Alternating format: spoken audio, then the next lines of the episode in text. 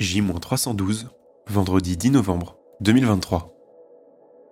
Bonjour à tous et bienvenue dans Fais-le, le podcast qui suit tous les jours la création d'un premier livre de fiction de A à Z pendant un an. Aujourd'hui, on continue une nouvelle fois de détailler certaines étapes de l'intrigue. Alors petite précision, je suis malade comme un chien, j'ai le nez complètement bouché, donc il se peut que ma voix ne soit pas terrible à entendre mais je vais essayer de faire au mieux. Aujourd'hui, on va donc parler de quatre étapes, de 6 à 9, qui sont les suivantes. Alliés, adversaire et le mystère, faux alliés, et enfin, premier rebondissement, révélation et décision.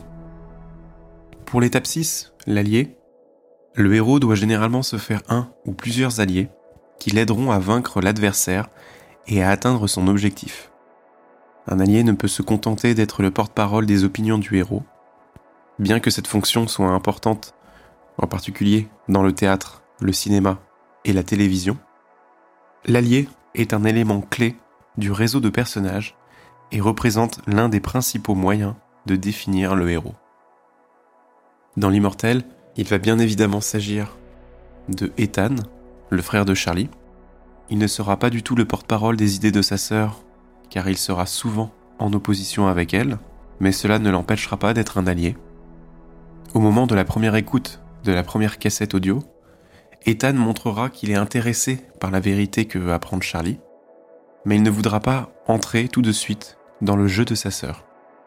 Ethan, lui, aura sa propre ligne de désir, c'est celle de pouvoir vider la maison et de la vendre rapidement pour oublier certains vieux souvenirs de sa famille. Ensuite, l'étape 7, l'adversaire et le mystère. C'est l'étape où est révélé le grand adversaire de l'histoire, et au moment de cette révélation, c'est également l'instant où le mystère se dévoile. L'adversaire est le personnage qui cherche à empêcher le héros d'atteindre son objectif.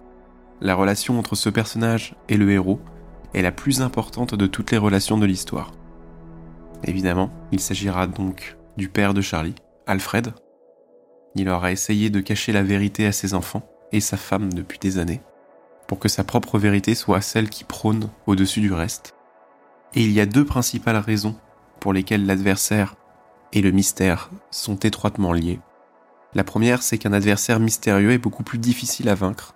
Dans la plupart des histoires, la seule tâche du héros consiste à vaincre l'adversaire, mais dans les meilleures histoires, la mission du héros se divise en deux parties démasquer l'adversaire, puis le vaincre. Cela rend la tâche du héros deux fois plus difficile, et cela fait de son succès un accomplissement bien plus important. Et la deuxième raison, c'est que dans certains types d'histoires, tels que les récits policiers et les thrillers, le mystère se révèle nécessaire pour compenser l'absence de l'adversaire.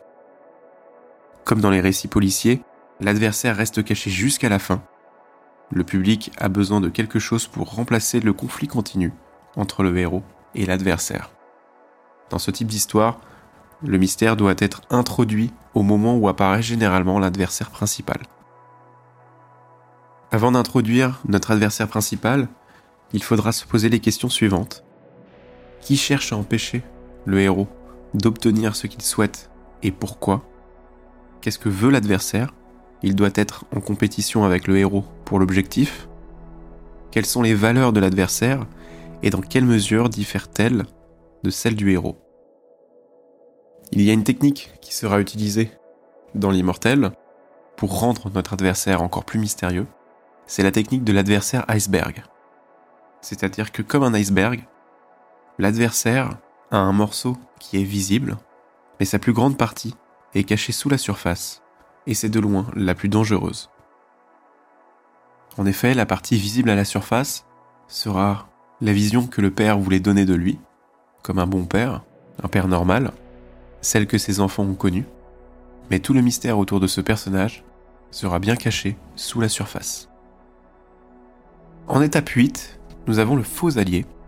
Et alors pour tout vous dire, il n'y en aura pas, car le faux allié est normalement le personnage qui sert l'adversaire et qui, à un moment précis de l'histoire, se rend compte que finalement, il a envie d'aider l'allié. Je pense qu'il n'y en aura donc tout simplement pas dans l'immortel, car je vois pas comment l'histoire peut être amenée pour introduire ce genre de personnage, donc je pars du principe que euh, il n'y aura pas de faux alliés dans mon récit. Et enfin, on va parler de l'étape 9, le premier rebondissement révélation et la décision, ce qui donne donc la modification du désir et des motivations. À ce moment de l'histoire, le héros fait une découverte. Il découvre une information nouvelle et surprenante. Cette information le force à prendre une décision et à emprunter une nouvelle direction. Elle peut également l'amener à préciser son désir et ses motivations. Les motivations sont les raisons qui poussent le héros à désirer l'objectif. Les quatre événements que constitue le rebondissement révélation, la décision, la modification du désir et celle des motivations, doivent se produire au même moment. Dans l'immortel, le premier rebondissement révélation est le moment où Charlie découvre la cassette audio et en même temps l'existence du procédé permettant de revivre les souvenirs de son père. Sa décision sera de mettre en œuvre le procédé quand elle écoutera la première cassette audio de son père révélant ainsi l'existence de cette solution et elle va le tester pour revivre son premier souvenir de l'histoire. Son désir sera donc modifié. Avant cela, Charlie se demandait pourquoi son père était décédé brusquement et pourquoi l'avait-on retrouvé affamé, maigre et la barbe longue Désormais, elle se demande pourquoi son père a caché l'existence de ce procédé. Pourquoi ne pas leur avoir dit Et quel était le but de ce procédé Ses motivations seront donc les mêmes, mais renforcées. Elle voudra absolument découvrir la vérité qui se cache derrière son père, et le procédé et les cassettes audio ne seront que source de motivation supplémentaire.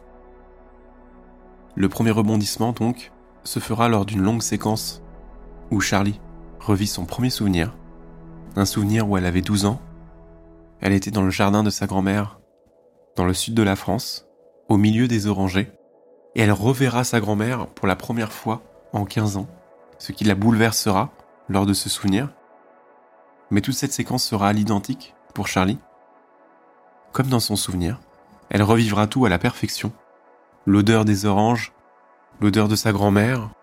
Cela sera un moment intense et crucial pour Charlie, et qui se révélera être le premier rebondissement de notre histoire.